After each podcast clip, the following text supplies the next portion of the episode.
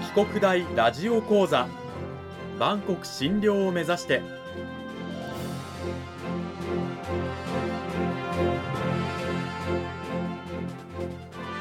番組タイトルにあるバンコク診療とは世界の架け橋を意味する言葉です。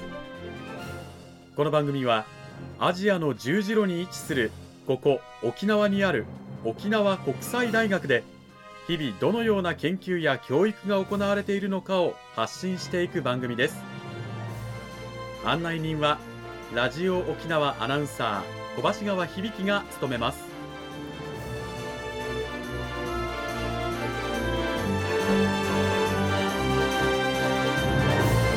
この番組は沖縄国際大学の提供でお送りします。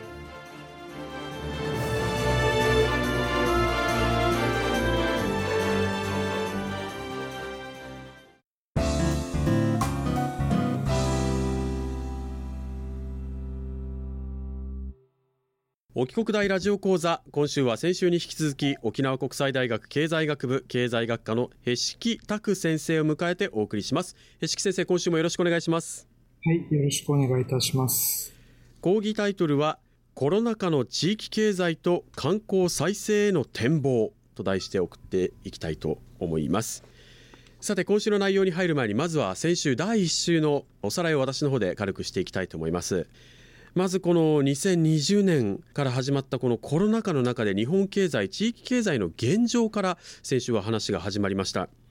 2020年の日本のまあ実質 GDP 国内総生産なんですが20兆円以上まあ減少したと言われています同じく2020年のまあ沖縄県のですね実質総生産額が4.3兆円ということなのでそのおよそ5倍と言われればですね沖縄県内の経済のおよそ5倍の額が日本全体の経済から失われたのかということでねその巨大さを理解していただけるんじゃないかなと思います。で都道府県別で見るとこのコロナ禍によってやっぱりこう宿泊業や飲食サービス業に特化している地域ほどこのコロナによる経済的な影響打撃は大きかったということになってます。特に、まあ、沖縄県はですねこの2019年の外国人観光客が、まあ、全体の観光客数にして大体23割ぐらいあったそれが2020年にはほぼゼロになったということで外国人観光客のシェアが高い都道府県ほど観光に受ける影響が大きかったということもあります。まあ翻って言えば沖縄は外からお金を稼ぐ力が高かったとも言えるんですがコロナ禍の中ではそれが裏目に出てしまったというですね皮肉もあったということなんです。さて、まあ、沖縄観光立県ということで観光産業が非常に多いんですがじゃあ、まあ、観光産業って何なのと一口に言って我々がイメージするのがやっぱりこう飛行機とかの旅行宿泊レンタカー土産物っていうようなことがパッと浮かぶと思うんですけれどもそれだけじゃなくそうした産業を支える企業経済なんかも観光産業と、まあ、幅広く捉えることができるということなんです。で観光産業といっても別にあの県外国外の観光客に対してだけサービスを提供しているわけじゃなくてもちろん県民向けにねいろんなサービスを提供しているということなんですよということで。さあそんな中でですね沖縄の観光客なんですが2019年度が947万人。これがコロナ禍の中2020年度はなんと258万人。まで減少。73%減。当然それに付随して観光収入も大きく下がるということの中でじゃあどうしていくのか観光産業ということでやはりこうこれまでは、え、県外国外客に向けたまあ、アピールとかも大きかったんですがそれを県内向けに県民向けにちょっと特化をするような力もつけていきつつそれを行政が支援しながらやっていく必要がありますよというお話を第一週していただきました。さあそれを踏まえてへしき先生今週はどういったお話を聞かせていただけるんでしょうか？はい。今回はその沖縄における観光産業の重要性を踏まえて、ちょっと視点を変えて、まあ、世界での観光再生の動きということで、アメリカのこうハワイ州を取り上げてちょっと考えていきたいなと思います。うん、ハワイというとなんか沖縄とすごく似ている地域というイメージもありますが、実際どうなんでしょうか？そうですね。ハワイ州2020年で人口がまあ140万人超と。で観光客数も1000万人を突破していて、まあ、人口規模、観光客数においても沖縄県と同水準と、まあ、何かと比較されることが多い地域かなと思います。うん。そんなハワイなんですが実際にこの新型コロナの中でハワイはどういう現状そして動きをしたんでしょうか、はい、で昨年2020年度、まあ、観光客も約72万人とやはり前年度から70%以上、まあ、沖縄と同程度ですね。観光客数減を経験しています、でただ2021年に入ってアメリカ本土、まあ、ハワイ州でワクチン接種が進んでいく中で5月中旬ぐらいからアメリカ本土からの観光客が増加して、まあ、2021年7月には、まあ、2019年を100とした指数で約88%まで観光客数が回復しつつあるという状況ですね。うん、ただやっぱりねその後ハワイの中でもコロナの感染がまた拡大していったわけですよね。そうなんですよね。7月上旬から新規感染者数が増加トレンドに入っているので、うん、まあ、屋内外での集いの人数制限を設けながら、いろいろ取り組んでいるっていう状況かなと思います。うん。まあ、コロナの前から、まあ、沖縄でもそうですけどハワイでも問題になってたのはオーバーツーリズム、まあ、はい、多すぎると入ってくる人がっていうような問題があったと思いますがそういったものやコロナ禍と中でハワイ州は実際どういった観光戦略をしていったんでしょうか？はい。ハワイ州、まあ、観光戦略4本柱を掲げているんですが、うん、自然資源保全ですとか、伝統文化継承、地域社会との関係、ブランドマーケティングという項目を立ててるんですね。うん、で実はこの全ての項目で、まあ、住民視点というか、地域社会、文化への尊重というのが意識されているっていうのが、まあ、注目できると思います。うん、で観光は、まあ、あくまでも地域住民の満足度ですとか、地域社会、文化の維持、改善なしには成り立たないと。まあ、言い換えれば持続可能でないことが、まあ、示されているのかなと思います。そういった意味で、この、まあ、意識調査は毎年しているんですけれども、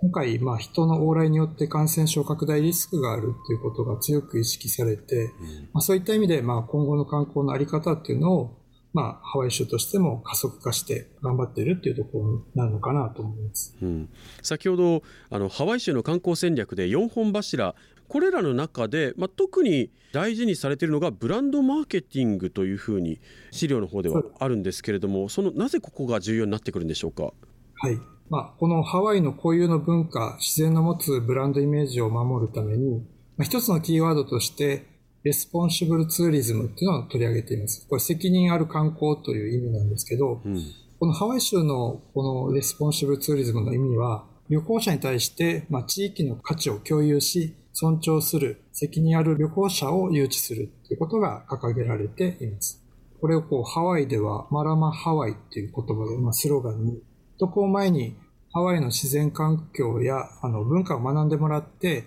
うん、旅行の際に気をつけてほしいマナーなどを啓蒙するための情報発信を積極的に行っているようですね。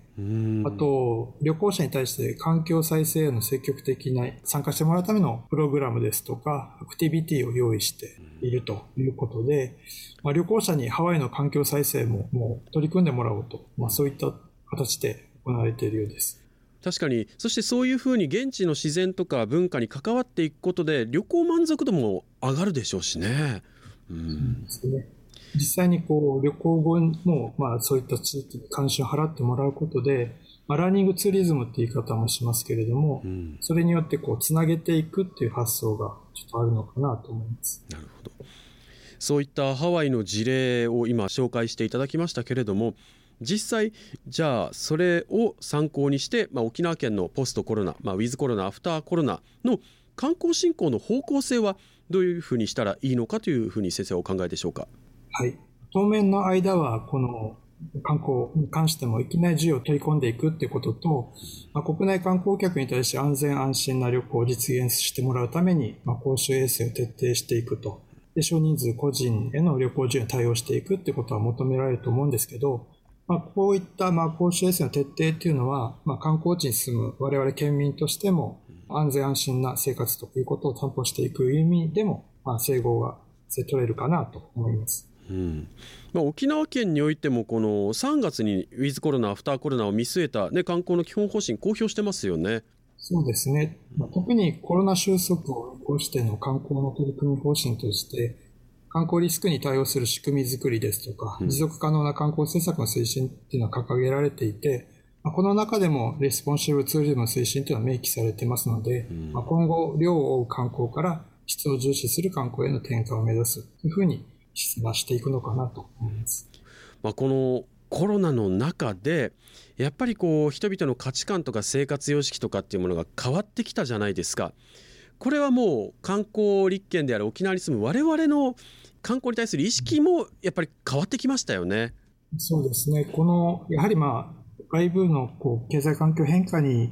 まあ、弱いとはされていますけど、まあ、これだけこう自然災害ですとか、まあ、社会的なリスクもたくさんありますので、うん、まあ、そこに備えて、まあ、いかに乗り越えていくのかっていう、まあ、復元力、レジリエンスって言い方をしますけど、うん、そこをちょっと踏まえた観光地づくりっていうのを目指していくべきじゃないかなと。あと、まあ、そういった意味で今回このコロナ禍の、まあ、危機的状況ですけど、観光関連事業者のまあ連携とか関係構築推進するという動きもありますので、新しい沖縄観光のあり方を目指すきっかけになればいいかなと思っています。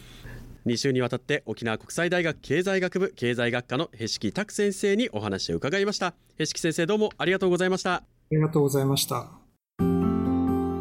さて2週にわたってね、あのー、お話をいただいたんですけれどもへしき先生、まあ、これからウィズコロナアフターコロナということでね経済の回復へ、まあ、次第に向かっていくことになるとは思うんですがそうした中でですねこれだけ大きな経済的な影響を受けた中から立ち直っていくとか経済が動いていくっていうダイナミックな流れって先生経済学者として興味深い事例だったりするんでしょうか？本当100年に一度の感染症拡大という局面で世界各国いろんな手探りをしながら回復に向けて取り組んでいるところだと思います。ですので、まあ、逆にその地域が持っている足元の、まあ、資源とかですね今動いているものっていうものを、まあ、まず何があるかっていうのを認識してそこに、まあ、今後の回復に向けていかに活用していくかみたいな。まあ、IT 関係と観光関係でこう手を結んで新たなビジネスの機会を生むとか、うん、まあ、それはもう全国的にも取り組まれていると思いますけどそういったところでその模索の状況がちょっと少し可能性感じるかなと思います。ラジオをお聞きの皆さんもぜひそのあたりも今後注目してみたら面白いかもしれません2週にわたって平式先生本当にどうもありがとうございました。はいありがとうございました。